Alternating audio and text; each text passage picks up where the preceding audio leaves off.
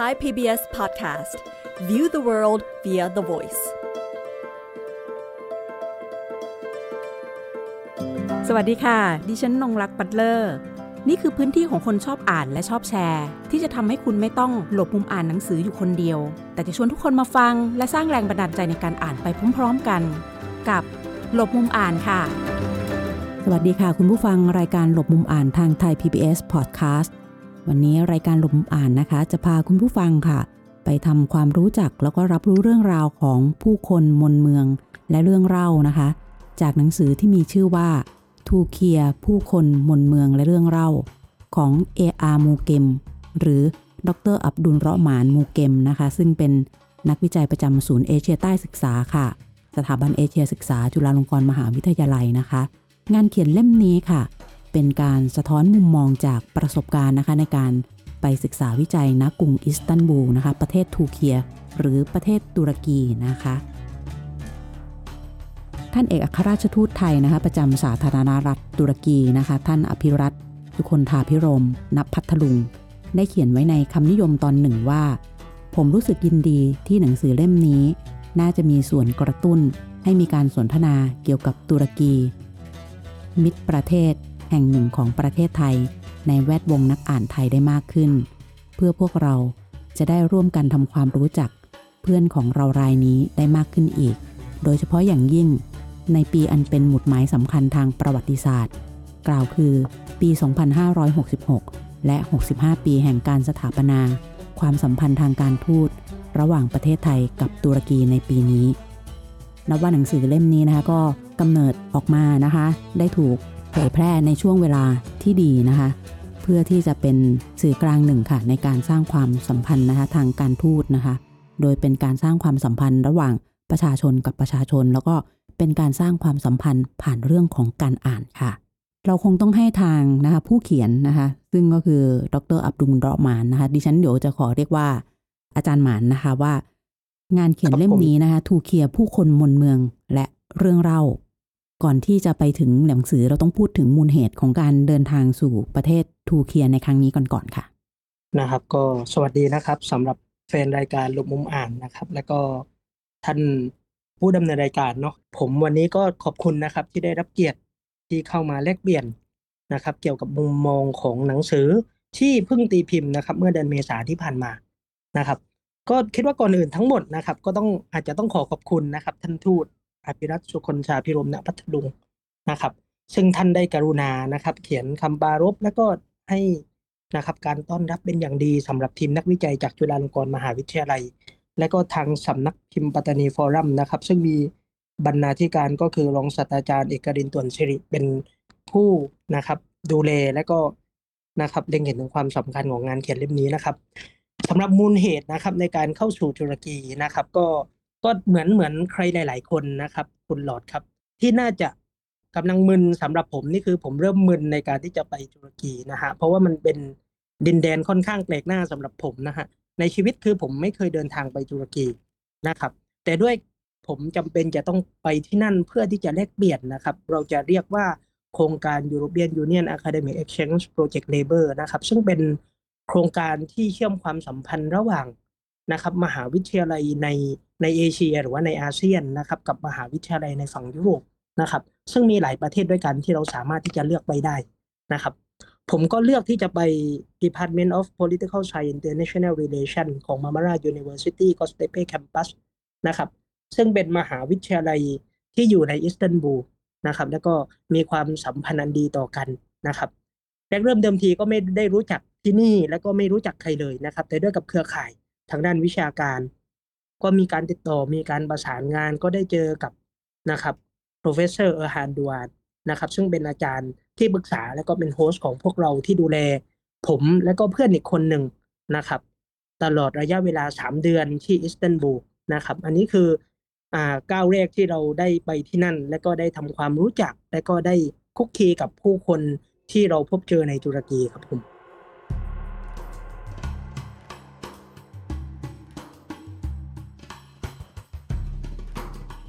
ค่ะนี่ก็คือต้นเหตุนะคะในการเดินทางสู่ประเทศตุรกีค่ะ พอเท้าเหยียบแผ่นดินที่นั่นค่ะ แล้วก็ตัวเองยังไม่เคยเดินทางไปด้วยนะคะวาบแรกที่เรารู้สึกปฐมบทของเราเองที่มีต่อตุรกีหรือว่าทูเคียเนี่ยค่ะ เป็นอย่างไรบ้างคะครับผมก็ก็สำหรับการเดินทางครั้งแรกของคนที่ไม่เคยไปตุรกีนะครับ ก็อาจจะรู้สึกชงนสนเท่และก็รู้สึกแปลกๆในแผ่นดินแปลกหน้านะครับ นะครับ ถ้าหากว่าอยากจะให้ฉายภาพหลาย ๆ คนก็คือว่า ตอนที่ไปแรก ๆ นะครับ ผมไม่ได้แลกเงินดอลลาร์ไปนะครับ เพราะว่าผมตั้งใจไปกดเงินหรือว่าไปเบิกเงินจากตู้ ATM ของตุรกีเลยนะครับ เพราะว่าเพื่อนๆหลายคนก็บอกว่าไม่จำเป็นต้องใช้เงินดอลลาร์เพราะมันจะแลกหลายต่อเกินไปนะครับ ก็กดจากที่นั่น แล้วก็บังเอิญตอนที่ขึ้นรถนะครับ รถบัสจากสนามบินเนี่ยไปยังเมืองคาดิคอย อยู่ในอิสตันบูลฝั่งเอเชียนะฮะแต่ว่ามันอยู่ใกล้กับช่องแคบบอสฟอรัสที่อีกฝั่งหนึ่งเป็นฝั่งยุโรป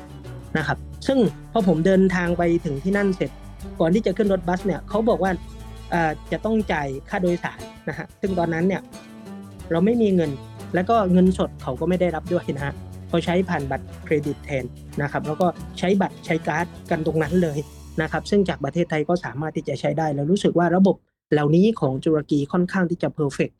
นะครับ ระบบขนส่งถ้าหากว่าอยากจะให้นำเสนอเนี่ย ผมว่าน่าจะเป็นสิ่งสำคัญ และก็เป็นสิ่งที่ค่อนข้างน่าประทับใจนะครับ เพราะว่าตุรกีเองก็มีระบบขนส่งมวลชนที่หลากหลายนะครับ ไม่ว่าจะเป็นเกี่ยวกับเรื่องของรถบัสที่เราเห็นกันตามปกตินะครับ ซึ่งมีทั้งบัสคันใหญ่บัสคันเล็ก แต่ว่าทุกคนเนี่ยก็คือใช้การ์ดหมดในการเดินทาง ไม่มีใครจ่ายเงินสดนะครับ ทุกคนใช้การ์ดถ้าผมอยู่อิสตันบูลผมจะใช้อิสตันบูลการ์ด นะครับ ซึ่งจะมีตู้เติมเติมเงินเหมือนกับตู้เติมเติมเงินโทรศัพท์ปกติที่สาธารณะ ทุกคนจำเป็นจะต้องซื้อบัตร แล้วก็เอาบัตรนี้ไปเติมเงินนะครับ แล้วก็ทุกการเดินทางก็คือ จะใช้บัตรนี้เป็นหลักนะครับ และสำคัญกว่านั้นก็คือว่า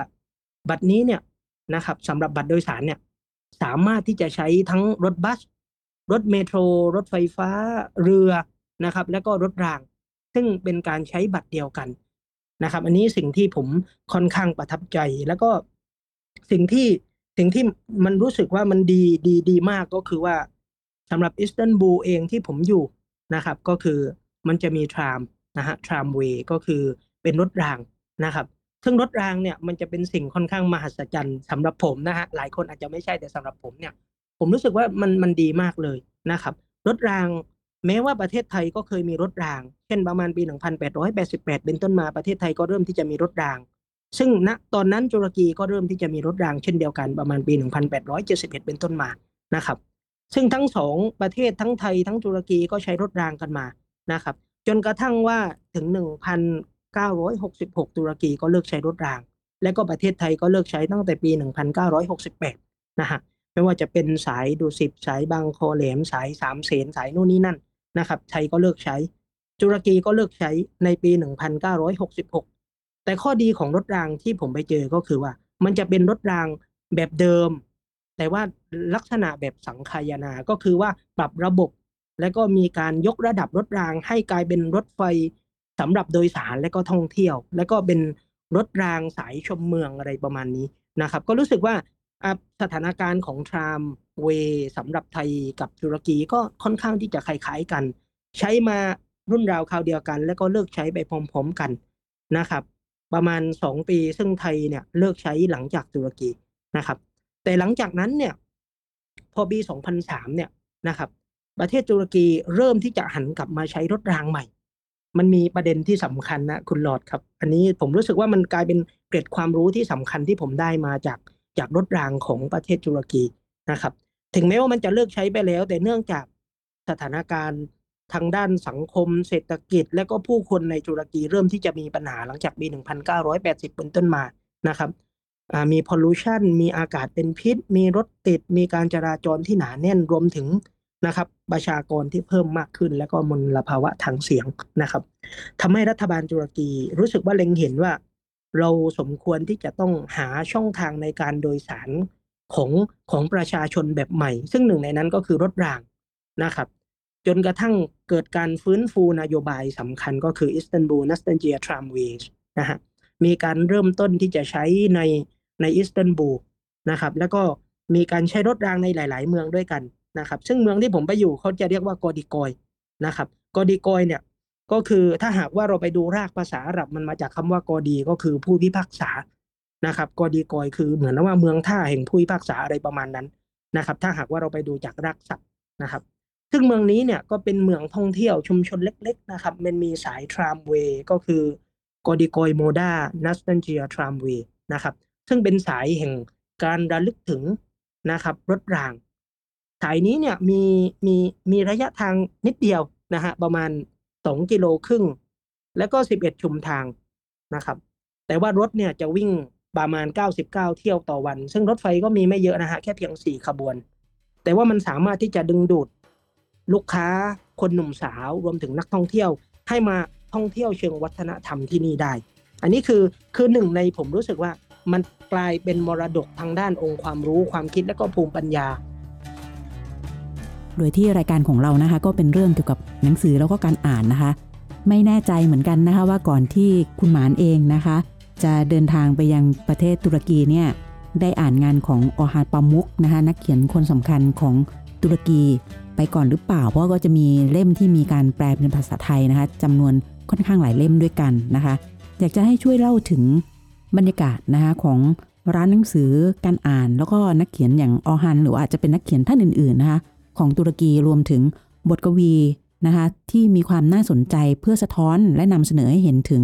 บทบาทของวรรณกรรมตุรกีกับโลกรวมถึงเราเองในฐานะผู้ไปเยือน การอ่านงานของปามุกเองหรือว่างานเขียนของนักเขียนคนอื่นๆนะฮะซึ่งซึ่งปามุกเนี่ยเป็นคนที่โด่งดังนะฮะ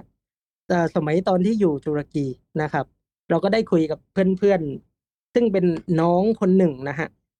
ชื่อมัวหมัดอาลี เขาเป็นคนที่แบบมาดูแลผมกับเพื่อนในขณะตอนที่เราเป็นนักวิจัยแลกเปลี่ยนนะครับ แล้วก็ผมวันนั้นเนี่ยผมถือหนังสือ My Name is Red นะฮะของโอฮันปามุกนะฮะแล้วก็ถามว่าไม่ยักจะรู้ว่าคนอย่างนายอ่านงานของปามุกด้วยนะฮะเราก็ยิ้มเราบอกว่าปามุกเป็นคนดังนะแล้วก็งานเขียนของเขาเนี่ยได้รับการแปลเป็นภาษาไทยหลาย ๆ เล่มด้วยกันนะครับ แล้วก็งานเขียนทั้งหลายที่เขาได้นำเสนอนะฮะไม่ว่าจะเป็น Museum of Innocence หรือว่าเล่มอื่นๆ นะครับ หรือว่า Snow แล้วก็งานเขียนอีกหลาย ๆ เล่มของของปามุกเองนะครับ หรือว่า Red Hair Woman อะไรอย่างนี้นะครับ ซึ่งก็กลายเป็นงานเขียนที่แบบหลายคนพูดถึง แล้วก็หลายคนก็นิยมชมชอบนะครับ แต่เท่าที่ผมเห็นบรรยากาศของตุรกีเนี่ย ผมว่าตุรกีเป็นประเทศที่ผลิตนักประวัติศาสตร์นะอันนี้มุมมองผมซึ่งอาจจะผิดก็ได้นะฮะถามว่าผลิตนักประวัติศาสตร์ได้อย่างไรนะฮะถ้าหากว่าเราไปดูจริง ๆ เนี่ย ประวัติศาสตร์มันเกิดจากเรื่องเล่าเนาะมันเกิดจากการบันทึก มันเกิดจากการเก็บองค์ความรู้ภูมิปัญญาของคนสมัยก่อน อาจจะผ่านพิพิธภัณฑ์ อาจจะผ่านสถาปัตยกรรม หรืออาจจะผ่านงานเขียนนะครับ ซึ่งทั้งสามสิ่งนี้ในสังคมตุรกีถือว่าอุดมสมบูรณ์นะครับ งานขององค์ความรู้ถือว่าค่อนข้างอุดมสมบูรณ์โดยเฉพาะเรื่องของพิพิธภัณฑ์นะครับ พิพิธภัณฑ์เนี่ยมันมีจำนวนมากมายเลย ซึ่งมันสามารถที่จะผลิตให้เกิดนักอ่านนักเขียนในอนาคตได้เป็นอย่างดี อันนี้ในมุมมองของผมนะฮะดดซึ่งอาจจะผิดก็ได้นะฮะแต่ว่าผมผมเห็นแล้วก็ผมรู้สึกว่า ในสังคมตุรกีที่มีพิพิธภัณฑ์จำนวนมากมายมากกว่า 438 แห่งนะครับ ของรัฐแค่เพียง 199 ส่วนที่เหลือ 233 239 แห่งนี้คือเป็นของเอกชนในการดูแลนะครับ โดยเฉพาะอิสตันบูลเนี่ยมีประมาณ 19 แห่งด้วยกันนะครับที่ที่ที่ค่อนข้างที่จะสำคัญ และก็เป็น 19 แห่งที่ที่รัฐให้ความสำคัญนะครับ ซึ่งในขณะเดียวกันเนี่ยไอพิพิธภัณฑ์ที่ที่เราพูดถึงเนี่ยนะครับ มันมีพิพิธภัณฑ์ค่อนข้างที่จะมาก และก็เป็นพิพิธภัณฑ์ที่หลายคนให้ความสนใจ เพราะว่าพิพิธภัณฑ์ถ้าหากว่ารวมนะครับเขาเรียกว่ารวมพิพิธภัณฑ์ที่แบบเป็นของรัฐ และก็ของเอกชนในอิสตันบูลนี่มากกว่า 75 แห่งด้วยกันนะครับ ซึ่งอันนี้พิพิธภัณฑ์ที่เราสามารถที่จะนับได้ แต่มีพิพิธภัณฑ์ภูมิปัญญาท้องถิ่นของผู้คนของสังคมของเมือง ซึ่งมันเยอะกว่านั้น และถามว่าพิพิธภัณฑ์เหล่านี้มันสร้างมาเพื่ออะไร แล้วก็มันตอบโจทย์อะไรบ้าง สิ่งหนึ่งที่เราเห็นก็คือว่ามันสามารถที่จะผลิตคน มันสามารถที่จะสร้างสำนึกในการที่จะ รับรู้เกี่ยวกับเรื่องของ nation state หรือว่าเรื่องของชาติเรื่องของการสร้างความเป็นรัฐและการสร้างคนอะไรอย่างนี้ครับ ซึ่งผมรู้สึกว่ามันมันมีกลิ่นอายของของภูมิปัญญาและก็องค์ความรู้อยู่นะครับ ถ้าหากว่าอยากจะให้พูดก็คือผมเคยเข้าไปในพิพิธภัณฑ์ Museum of Innocence ของออร์ฮานปามุกนะฮะส่วนใหญ่ก็เจอนะฮะนักเขียนและก็หลาย ๆ คนด้วยกันที่เข้ามาในพิพิธภัณฑ์แห่งนี้ ซึ่งพิพิธภัณฑ์ของออร์ฮานปามุกเนี่ยครับผมว่ามัน มันค่อนข้างที่จะสำคัญสาเหตุเพราะว่าอานประมุกบอกว่า เรามีมหากราบความเป็นตัวแทน แต่เราต้องการนวนิยายเพื่อเล่าเรื่อง เรามีอนุสาวรีย์และประวัติศาสตร์ แต่เราต้องการบ้านและเรื่องเล่า เรามีชาติกลุ่มชนชั้นนำโดยใช้ทุนสูง แต่เราต้องการผู้คนตัวเล็ก ๆ และใช้ทุนน้อยๆในการเล่าเรื่องราวของพวกเขานะครับ นี่คือบันทึกที่ที่มันปรากฏอยู่ในพิพิธภัณฑ์ อ่า Museum of Innocence ของประมุกอะไรอย่างนี้นะครับ จะมีนักเขียนอีกท่านหนึ่งนะฮะที่ค่อนข้างที่จะโด่งดัง และก็ได้รับการยอมรับน่าจะมากกว่าประมุกด้วยซ้ำไป ซึ่งซึ่งเราเราอาจจะไม่รู้นะฮะเพราะว่าเราอยู่ในสังคมไทย แล้วก็เราโตจาก second hand information หรือว่าข้อมูลมือสองที่แบบหลายคนก็นำเสนอสะท้อนมานะฮะผ่านงานเขียนของปามุกอะไรก็ดีนะฮะแต่มีอีกท่านหนึ่งนะฮะที่ผมรู้สึกว่ากลายเป็นที่ยอมรับและก็ professor ที่ผมคุยด้วยเขาบอกว่า คนนี้เนี่ยเป็นนักเขียนคนที่โด่งดัง และก็ได้รับการยอมรับที่สุดของสังคมตุรกี เป็นอมตะของงานเขียนของเขาก็คือ หนึ่งในนั้นก็คือยาชากามาลนะฮะยาชากามาลก็คือเป็นนักเขียนประมาณเกิดประมาณปี 1923 แล้วก็เสีย 2015 นะฮะยาชากามาลเนี่ยได้รับการเสนอชื่อเพื่อชิงรางวัลโนเบลในปี 1973 นะฮะแต่ว่าเขาก็ไม่ไม่ไม่ได้รับรางวัลโนเบลนะครับ แต่ว่าเขาได้รับรางวัล 38 รางวัลด้วยกัน ซึ่งเป็นรางวัลเกี่ยวกับ การเขียน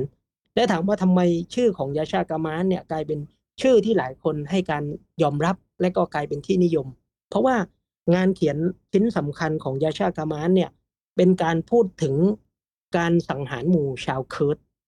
นะครับเราอย่าลืมว่าการสร้างชาติในปี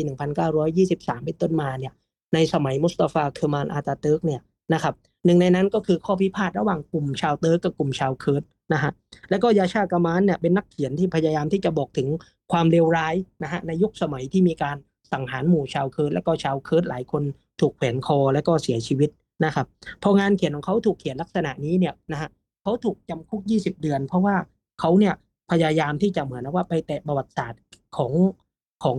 ความสูญเสียอะไรประมาณนี้นะครับทำให้วิธีการเล่าเรื่องของยาชาคามานเนี่ยได้รับความโด่งดัง และก็ กลายเป็นหนึ่งในปูชนียบุคคลที่ถูกนำเสนอนะครับ ตุรกีกลายเป็นประวัติศาสตร์แห่งการสร้างคนและก็สร้างนักปราชญ์ผมสังเกตจากธนบัตรนะฮะผมภูมิใจและก็ประทับใจกับธนบัตรของตุรกีนะฮะซึ่งธนบัตรมันจะมีแบงค์สองร้อยแบงค์ร้อยแบงค์ห้าสิบแบงค์ยี่สิบอะไรอย่างนี้นะฮะและก็อีกหลาย ๆ แบบด้วยกันนะครับ แต่ว่าในแบงค์เหล่านั้นเนี่ยนะครับรูปข้างหน้าอาจจะเป็นรูปของมุสตาฟา คามานอาตาเติร์กก็จริงนะฮะแต่ว่ารูปข้างหลังเนี่ยกลายเป็นรูปของปราดร่วมสมัยดังในนั้นคือยูนุสแอมเรนะฮะปราดพื้นบ้านแห่งอนาโตเลีย ซึ่งปราดพื้นบ้านคนนี้นะฮะกลายเป็นนักกวีที่ได้รับการยอมรับและก็โด่งดัง แล้วก็ผมไปอยู่ที่นั่นผมก็เลยได้ศึกษานะฮะเรื่องราวของของยูนุสแอมเรจนกระทั่งยูนุสแอมเรกลายเป็นหนึ่งในเขาเรียกว่าเป็นหนึ่งในสะพานในการเชื่อมวัฒนธรรมระหว่างโลกส่วนอื่น ๆ กับเติร์ก บทกวีเนี่ยผมพยายามที่จะใส่ในหนังสือเล่มนี้ก็คือว่าพยายามที่จะใช้บทกวีของของยูนุสแอมเรก็ดี หรือว่าของคนอื่นๆ เช่นยาลลุดดินรูมีก็ดีนะฮะมันมีบทกวีบทหนึ่งที่ผมอ่านและผมชื่นชอบ แล้วก็ผมประทับใจ แล้วก็ผมนำมาใส่ไว้ในหนังสือ เพื่อที่จะเป็นเหมือนว่าจุดขั้น ระหว่างบทต่อบทเพื่อให้ผู้อ่านได้ได้อัธรสแห่งบทกวีนะครับ ผมขออนุญาตอ่าน ให้อ่าเพื่อนๆที่รับฟังรายการของพวกเราได้รับทราบเกี่ยวกับบทกวีของยูนุสแอมเรนะฮะยูนุสแอมเรบอกว่า ฉันโหยหาพระเจ้า หากฉันพบพระองค์แล้วจะเป็นอย่างไร ฉันได้หลั่งน้ำตาทั้งกลางวันและกลางคืน แล้วถ้าตอนนี้ฉันยังหัวเราะอยู่ละ่ะมันคืออะไร ฉันเป็นลูกบอลที่กลิ้งกลมบนสนามหญ้าของเดมหาบริสุทธิ์ แต่ตอนนี้ฉันเป็นเพียงครั้งคราวที่อยู่ในสวนของสุลต่านแล้วจะยังไง ช่อกุหลาบแดงในหมู่พวงป่าฉันผลิดอกสุกงอมและเบ่งบาน แล้วถ้าฉันร่วงโรยละ่ะจะเป็นอย่างไร วงป่าและผู้รู้พบสัจธรรมเหล่านั้นในโรงเรียนสอนศาสนา ส่วนฉันพบความจริงเหล่านั้นในโรงเตรียมแล้วไงนะฮะอันนี้คือเป็นแค่เพียงตัวอย่าง ซึ่งกวีบทนี้นะฮะผมนำมาใช้ในบกหลังของหนังสือนะครับผมเพราะผมรู้สึกว่ามันกลายเป็นกวีที่ค่อนข้างที่จะน่าประทับใจ ทีนี้ค่ะ การใช้เวลาอยู่ที่นั่นนะในในช่วงที่ไปค่ะ เราเริ่มรู้สึกว่า สิ่งต่างๆที่เรารับรู้เนี่ย เราคงต้องเริ่มคันไม้คันมือแล้วอยากจะเขียนออกมาเป็นเรื่องเป็นราวตอนไหนคะตอนที่เรากลับมาแล้วหรือว่า ปกติเราก็คงต้องทำบันทึกในแต่ละวันเอาไว้ ผ่านไปสี่วันเข้าสู่วันที่ห้าผมรู้สึกว่าผมจะต้องบันทึกอะไรบางอย่างนะฮะผมเริ่มเก็บข้อมูล เริ่มสังเกต เริ่มตั้งคำถาม แล้วก็ นำสิ่งเหล่านั้นมาบันทึกประจำวันฮะซึ่งตอนนั้นยังไม่คิดว่าจะเป็นหนังสือนะฮะคุณหลอดแต่ว่ารู้สึกว่าเราเราน่าจะต้องทำอะไรบางอย่าง เพราะว่าผมก่อนที่จะไปตุรกีเนี่ยกลับไปบ้านนะฮะและคุณแม่ก็บอกว่านะฮะนี่เป็น keyword ที่คุณแม่พูดกับผมนะฮะคุณแม่บอกว่าเออมึงไปตุรกีเนี่ยอย่าลืมเอาเงินตุรกีมาฝากกูด้วย อันนี้เป็น keyword ที่คุณแม่บอกนะฮะผมก็เลยตั้งคำถามต่อว่าทำไมแม่ถึงพูดอย่างนี้กับเรานะฮะผมก็เลยสรุปว่าเรา น่าจะมีโอกาสในการเดินทางไปท่องโลกในขณะเดียวกันคุณแม่ รุ่นของคุณแม่ไม่สามารถที่จะออกเดินทางได้แล้วนะครับ ผมก็เลยรู้สึกว่าบันทึกเล่มนี้อาจจะสำคัญ แล้วก็อย่างน้อยก็บันทึกเพื่อให้คุณแม่ได้อ่าน หรือว่าเพื่อนๆคนที่ไม่ได้ไป แล้วก็มีความรู้สึกลักษณะเดียวกับคุณแม่ได้อ่านกันนะครับผมก็เลยเริ่มที่จะเขียนนะฮะแต่ตอนนั้นเนี่ยพลังในการเขียนบันทึกเองเนี่ยมันก็รู้สึกว่ายังไม่โฟล์เท่าไหร่นะฮะเพราะมันช่วงฤดูหนาว แล้วก็ผมไม่สามารถที่จะออกไปไหนได้ นะครับ ส่วนใหญ่ก็จะอยู่ในร้านกาแฟอยู่ในมหาวิทยาลัย แล้วก็อยู่ในห้องพักนะครับ แล้วบังเอิญว่าวันหนึ่งนะฮะเดินไปที่ร้านหนังสือพิมพ์นะฮะซึ่งเหมือนเหมือนกับทุกวันเดินไปดู แต่ว่าเป็นหนังสือพิมพ์ที่เราไม่เคยเจอภาษาอังกฤษนะฮะวันนั้นก็ไปในความรู้สึกเดิมว่า คราวนี้ก็น่าจะไม่มีภาษาอังกฤษนะฮะแต่ในขณะเดียวกันพอยิ่งใช้เวลาในการดู ในการมองในการเพ่ง ในการรื้ออะไรต่างๆ ก็เจอว่าเจอหนังสือพิมพ์ภาษาอังกฤษนะฮะฮูริยัตเดลีนิวส์นะฮะ ราะผมเจอหนังสือพิมพ์ภาษาอังกฤษเนี่ย ผมไปร้านทุกวันเลย ไปซื้อทุกวันเลยแล้วก็ไปนั่งนะฮะเอาหนังสือพิมพ์มานั่งกินกับชาจุรกี แล้วก็กินบริกทุกวัน แล้วก็อ่านข้อมูลข่าวสาร เอ้ย เรากลายเป็นคนที่มีความรู้เรื่องจุรกีเยอะขึ้น เพราะว่าอย่างน้อยก็คือภาษาที่เป็นภาษาอังกฤษเราสามารถที่จะเข้าถึงองค์ความรู้ได้ หลังจากนั้นผมก็เลยเริ่มบันทึกเริ่มเขียน เริ่มดูอะไรจากหนังสือพิมพ์ที่เป็นองค์ความรู้เป็นข้อมูล แล้วก็เริ่มที่จะ เอาธนบัตรแต่ละอันนะฮะแต่ละชิ้นที่เรามีธนบัตรเนี่ยสองร้อยหนึ่งร้อยยี่สิบห้าสิบสิบอะไรอย่างเนี้ยครับ ซึ่งธนบัตรมันก็น่าน่าน่าสนใจนะ เพราะว่าธนบัตรของตุรกีเอง มันก็มีการบันทึกเรื่องราวของแต่ละคนไว้ เช่น เรื่องราวของมุสตาฟาคามาลอาตาเทิร์กหรือว่าเป็นรูปของยูนุสแอมเรนะฮะหรือว่าเป็นรูปของบัชมาอิลีเยนะครับ หรือว่า บุรฮานุดดีน มุสตาฟาอีเฟนดี แล้วก็มีมัตกามาลตีนจาฮิดอารอฟ แล้วก็คนอื่นๆ ซึ่งคนเหล่านี้กลายเป็นบูชนียบุคคลในในในสังคมจุรกี แล้วก็มันมีอยู่ครั้งหนึ่งนะฮะผมเคยพูดถึงจาฮิดอารอฟ ซึ่งเป็นนักคณิตศาสตร์ แล้วก็ผมพูดกับเด็กเด็กน้อย เด็กมัธยม ซึ่งผมเล่าให้ฟังว่า ผมมีเพื่อนส่วนใหญ่เป็นเด็กมัธยม เพราะว่าเด็กมัธยมเนี่ยจะพูดภาษาอังกฤษได้คล่องแคล่ว แต่ว่าผมไม่ค่อยมีเพื่อนที่แบบอยู่สูงกว่านั้น เพราะว่าส่วนใหญ่ คนรุ่นรุ่นก่อนหน้าพวกเราเนี่ยเขาจะพูดภาษาอังกฤษไม่ได้ แต่ว่าเด็กมัธยมเวลาผมหลงทาง ผมต้องการความช่วยเหลือ รวมถึงจะไปสนามฟุตบอลเฟเนบาเช่ซึ่งซึ่งผมอยู่ใกล้นะฮะ stadium ของเฟเนบาเช่ผมก็ใช้เด็กมัธยมนี่แหละเป็นคนประสานงานนู่นนี่นั่นเขาก็เลยพูดกับผมเขาบอกว่า ฉันเนี่ยอยากจะเป็นเหมือนจาฮิดอารอฟก็คือนักคณิตศาสตร์ และผมก็กลายไปเปิดดูในธนบัตรนะฮะมันมีรูปของจาฮิดอารอฟอยู่ ซึ่งผมก็เลยตั้งคำถามต่อมาว่า ในธนบัตรแต่ละใบเนี่ยที่รูปของบัตมาอิลีเยยูปของยูนุสแอมเร แล้วก็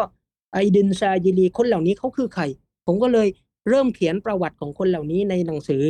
เล่มจุรเกียผู้คนบนเมืองและเรื่องเล่า ผ่านธนบัตรเหล่านี้ ซึ่งเป็นสิ่งที่เราจับต้องทุกวัน แต่บางทีเราก็ไม่รู้ว่าคนเหล่านั้นคือใครโดยเฉพาะผม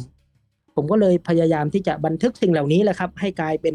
เป็นงานเขียนเป็นเรื่องเล่าเรื่องขององค์ความรู้ แต่ผมพยายามที่จะย่อยข้อมูลทางวิชาการทั้งหมด ให้กลายเป็นเรื่องเล่า แล้วก็ทุกคนสามารถที่จะเข้าถึงและก็อ่านได้ ทีนี้ค่ะหลังจากเราได้หนังสือมาแล้วนะคะส่วนหนึ่งก็เป็น